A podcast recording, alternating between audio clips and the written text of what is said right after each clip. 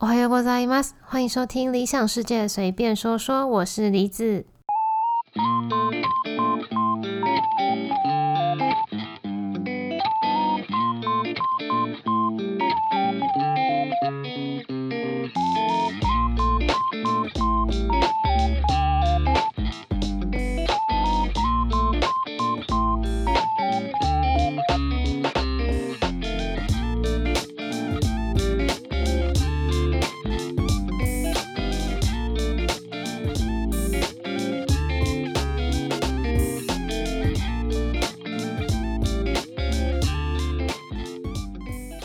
Hello， 欢迎回到今天的节目。自从我回到台湾后呢，我的皮肤就又开始有一点过敏了。然后我的家人也会问我说：“诶，你怎么每天都在抓痒，抓不停的？”不知道是不是台湾湿度太高，然后我的皮肤还没习惯。总之是最近一个小困扰。然后今天的主题呢，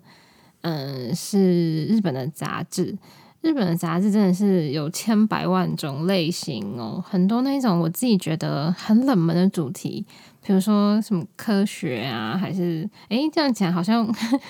是我在嫌科学很冷门还是很无聊什么的，没有那意思，我只是说那种比较小众的主题，它也是会有专门介绍他们的杂志。那今天要聊的是女性杂志，不知道大家对日本的女性杂志有没有一些比较基础的概念啊，或者是说有没有兴趣？如果有兴趣的话呢，可以听听看我的介绍。那我们就开始今天的节目吧。在我还是学生的那个年代，社群网站还没有现在这么发达。那大部分的社群网站，像是 FB 嘛，那时候还是要先互相成为互相的朋友，就是通过那个叫什么邀请吗？忘记了。总之要成为互相的朋友之后呢，才可以看到彼此的贴文或是照片嘛。所以不像现在 IG 这么方便。然后那个人如果没有设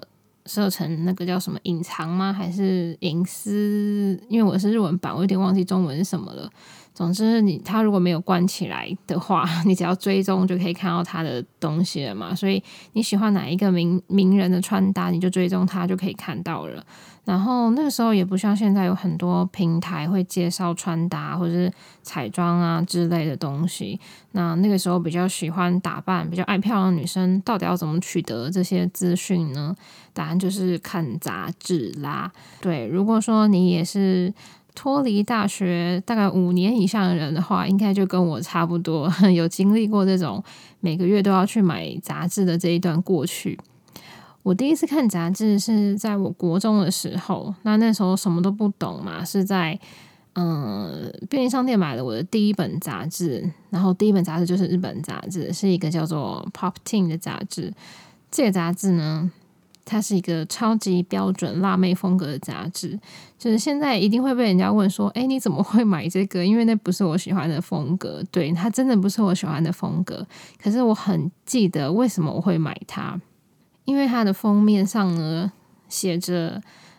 制服穿搭。国中时候我真的很喜欢日本高中生的制服，可能是因为那时候就看了很多少女漫画嘛，那少女漫画里面的女主角通常应该是说少女漫画通常都是以学校为舞台的，所以女主角男主角都是穿着制服，然后我就会觉得哇，那制服好好看哦，然后台湾制服很丑，所以呢我就对日本制服产生了兴趣啊。那本来以为是买了1-2期我就不会再买了，没想到我会连续买了这个 Popteen， 买了大概1年多，就是后来发现他介绍制服的部分其实蛮多的，然后我就不知不觉的养成了看日本杂志的习惯。就像买了一阵子之后啊，我开始觉得好像我喜欢的部分越来越少了，可能整本翻完我喜欢的穿搭只有2-3套，我觉得有点浪费钱，所以决定要换。后来呢，我换了风格是比较清新日系的清新的 mini 跟 mini girl。 那这个看了一段时间之后，我国中就毕业了。后来升上高中后，因为那个时候很流行古着风，所以我就迷上了 Zipper 这一本比较偏古着的杂志。之后大学还没毕业，之后升上大学比较常看的是 Mina 跟 NONO。 对，不过我刚刚说的这些其实有部分已经是休刊了啦，因为年代已经蛮久远的了。好，我先简单的介绍一下，因为我怕有些听众可能对这些不太有接触，不太知道，然后男性听众可能就更不知道了。不过男性听众说不定看到今天的题目主题就不会点进来听了啦。反正我先简单的说一下，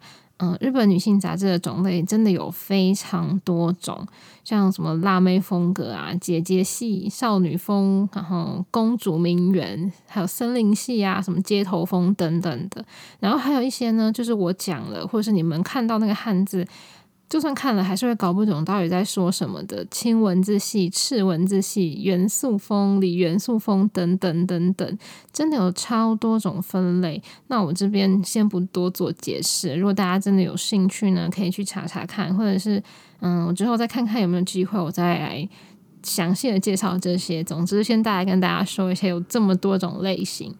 那他们的杂志不只是用风格来区分，他们也会用年龄来划分，因为在日本呢，穿衣服的风格会依照年龄而改变。其实不能说是在日本啦，不管在什么地方都是这样子，你不可能说到现在还穿你国小很喜欢的衣服吧，或者是说你从小到大喜欢的衣服类型都一样，应该蛮少人是这样子的。只是说在日本它分得更明确一点。我拿一个比较我觉得很明显的例子来说好了，是女生的迷你裙。在日本，我感觉到日本女生呢，高中毕业后就不会再穿迷你裙。因为呢，我在这边4年多，然后认识的日本朋友嘛，他们的年龄层呢是从高中毕业、大学1年级新生，然后到社会人士跟妈妈，不管是哪个年龄层的人，我真的没有看过他们穿迷你裙。就算是大学生，他们穿的短裙也是差不多就是膝上5公分到10公分左右，再短的我真的没有看过。然后街上呢也很少会看到穿短裤啊、穿短裙的人。一开始我觉得好奇怪，而且也很好奇，就是日本是没有台湾热啦，可是夏天的时候也是会有很闷热的时候啊，尤其是京都的夏天，热的吓死人了，但是都没有人穿短裤短裙。所以呢，我就问了我几个日本大学生的朋友，然后我说为什么你们都不穿短裙短裤啊，不会热吗？其实他们说最主要原因是他们不想要露出腿，然后第二个原因呢，不是第二个原因啦，然后迷你裙的话他们觉得太小孩子气了，所以他们真的也是差不多就是高中毕业后就不会再穿迷你裙了。而且因为你在高中要穿制服嘛，然后大学的话可以开始穿便服，所以很多人会在这个时候改变自己的风格，会去选一些比较大人っぽい的衣服，就是比较成熟，不是老的那种，而是稍微有一点成熟的感觉的衣服，他们会选那一种。那迷你裙他们就真的不会再碰这样子。这就是为什么他们的杂志呢要用年龄层来分类的其中一个原因。另外一个原因是广告，杂志的内页啊都会有几页是广告页啦。那我觉得日本女性杂志里面比较常出现的广告是隐形眼镜的广告，然后生理用品的，或者是洗发精啊、护发啊、护肤之类的东西，然后也会有一些那叫什么脱毛，就是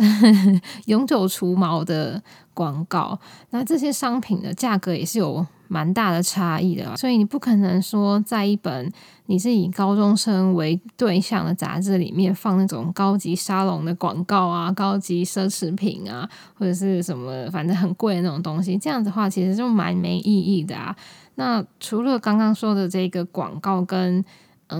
内容，杂志内容风格会受到年龄的影响之外啊，其实连模特也会受到影响。我以前在看这些日本杂志的时候，常常会看到有一些模特毕业的消息，就是从这一本杂志里面毕业的消息。当时我觉得毕业了是什么意思？是这个人不再做模特了吗？还是说他跟这一本杂志签的约结束了，所以他之后可能要自己再去别的地方甄选啊、面试啊，或者是说要转成什么网拍模特啊，或是其他的东西。后来发现哦，不是，他们只是因为年龄到了一个分界点，必须要跳到下一个年龄层阶段的杂志当模特了。而且有一些出版社他是自己就有出版那种给国小生、给国中生、给高中生的杂志，然后模特呢就也能从小学拍到高中毕业，感觉很像贵族学校啊毕业后直升的概念，我觉得蛮有趣的。接下来要聊聊杂志的内容，我会特别找几个我比较有印象啊，我觉得比较有趣跟我自己喜欢的一些篇幅嘛，一些专栏来跟大家介绍。一般杂志里面啊，除了那种有很明确主题的部分，像是当季流行、当季的衣服、当季的妆容或者是编法那一种东西以外呢，我自己很喜欢看的是情侣穿搭跟街拍。那我讲到街拍呢，又可以讲一个日本杂志文化里面很特别的一个存在，读者模特儿，那简称是读模。这个读者模特儿啊，不是大家印象中那种专业模特儿的身材，什么女生要165公分啊170公分那种高高瘦瘦标准身材。这些读模呢，他们大部分的身高呢都跟日本女生的平均身高差不多，就是150到165之间。我自己觉得说165说不定还太高，差不多都是150到160左右。那大部分的这些模特都是学生，然后不是专业的。虽然说他们不是专业，是业余，可是有一些读模的人气是非常高的。为什么读模会这么受到日本人欢迎呢？因为读者会感受到亲近感，假如说一个150公分的读者，他看着170公分的模特穿的衣服，再好看的衣服他也很难去有同感去买这件衣服，没有冲动吧，反而是越平凡越像自己生活中会接触到的人，大家会越有同感，越觉得亲近。而且这些读模因为他们自己也是读者嘛，所以他们推荐的东西反而会让其他读者更相信，觉得啊，他们一定是自己也用过，所以才会在这边介绍。实际上也有很多这种人气很高的读者模特后来变成专业模特啊，或者是自己开创一些品牌啊，或者转型当艺人歌手都有。那我之前呢不知道在哪边看到一句话啊，说在台湾要当明星要从当网红开始，在日本的话就要从当偶像开始。对，因为日本很多偶像呢，他们就是一段时间之后会从那个团体里面毕业，然后之后就是会各自发展，看是要演戏还是要继续唱歌还是要什么什么都有的。那我觉得呢，10年前毒魔的这个角色其实也是可以算是一个往演艺圈发展的一个跳板。其他还有我一开始说的，像是制服穿搭还有书包的内容物啊，包包内容物我都蛮爱看的。我觉得把包包里的东西全部拿出来，然后摆得整整齐齐，拍出来的照片很疗愈，所以我很喜欢看。然后不管是哪个年龄层的杂志，最后都一定会有星座运势。可是这其实超级矛盾的耶，因为我所知道日本人他们不看星座，他们真的不看星座，他们是看血型比较多。而且我的日本朋友甚至连自己是什么星座都不知道，所以我觉得很奇怪，这个星座运势到底是要给谁看的呢？不知道对于台湾女生来说，这种杂志到底是可以算是什么样的一个存在。但是我觉得对日本女生来说，杂志服装杂志或是美妆杂志很像是他们的圣经。而且我是不是在看那个夸张哦，我真的是这样觉得。因为他们这种女性志里面还会有那种恋爱相谈的那个企划啊，像是给高中生或是给国中生看的杂志里面真的超常出现这种恋爱咨询的专栏，然后里面就是会有人寄信给这个杂志编辑部，然后说他自己目前遇到什么问题啊，我跟喜欢的对象好像都没有进展耶，然后什么什么，反正类似这种东西。然后这些编辑也会给一些建议，有时候还会有我觉得很像我小时候看的星座杂志，还有什么心理测验杂志里面会有那个叫什么魔法讲出来觉得好白痴哦，可是以前真的有。比如说你有喜欢人的话，你要把喜欢人的头发拔一根，然后放在什么枕头底下什么之类的，那个人就会喜欢你，我觉得蛮智障的。可是我讲这个是比较好笑的啦，但是日本的那个杂志里面可能就会说教一下你在跟喜欢男生传赖啊或是传 email 的时候要怎么样传，你不可以留问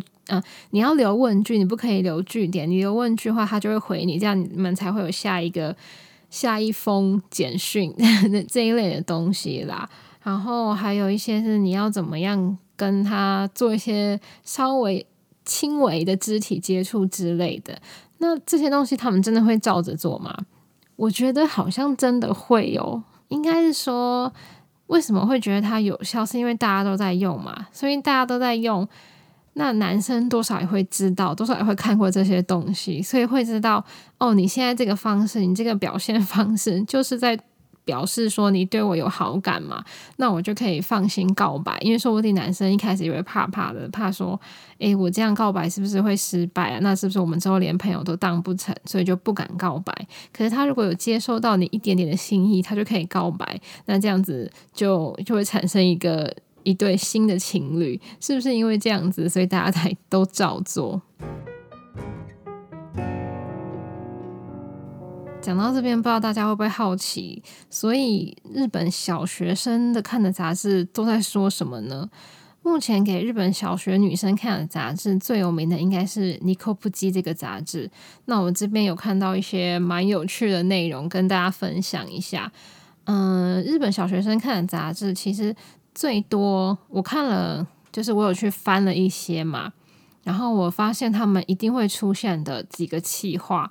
第一个就是新学期开始的时候要准备哪些文具，就是大家可能会买新的铅笔和新的铅笔啊等等的，然后怎么样在新学期交到好朋友。然后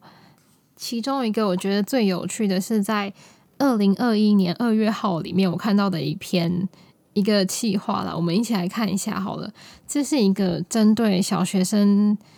做的调查啦，那个调查的内容呢，包括个人的生活啊、学校生活、学习啊，还有恋爱等等的。那我看了有几个蛮有趣的，它这个调查其实是一个排行榜，比如说这边有一个问题是你经常做的发型，你经常绑的发型是什么？然后第一名就是马尾，第二名是公主头类型的头发，第三名是双马尾，就类似这种的。然后我觉得很有趣的是，有一个问题他问说，你将来的梦想是什么？第一名是模特，第二名是女演员、女艺人，第三名是这是什么？服装设计师，就还蛮厉害的吧。我小学的时候被问到以后想干嘛，我说了什么啊？好像我们那年代都会说老师就会觉得每天被老师骂，那我也要当老师骂人看看对啊，然后还有比较特别的是什么啊？我看一下你现在最想要的东西是什么？第一名是名牌衣服。名牌衣服怎么会想要名牌衣服？小学生为什么会想要名牌衣服？小学的时候我只想要漂亮的铅笔盒。然后他的这边第二名是智慧型手机，第三名是化妆品，我都不会想要小学说真的是不太流行这个东西。我再看几个好了我看到一个我觉得应该是全世界小学生都差不多的喜欢的科目，第一名体育，第二名美劳，第三名音乐，都是不太用动脑的东西，果然全世界小学生都一样。然后讨厌的科目，第一名数学，第二名国文，第三名社会，真的都差不多。最后来看一下恋爱好了，理想的男友条件，第一名是優しい，就是要是一个温柔的人，第二名イケメン，要是一个帅哥，第三名面白い，是一个有趣幽默的人。好像也差不多可是我以为小学的时候大家都会喜欢跑不跑得快男生因为我记得我们以前小时候班上比较有人气的就是运动很强的男生还有功课好的男生。最向往的约会内容、约会行程，第一名迪士尼乐园，第二名游乐园，第三名逛街。他们真的很喜欢去迪士尼约会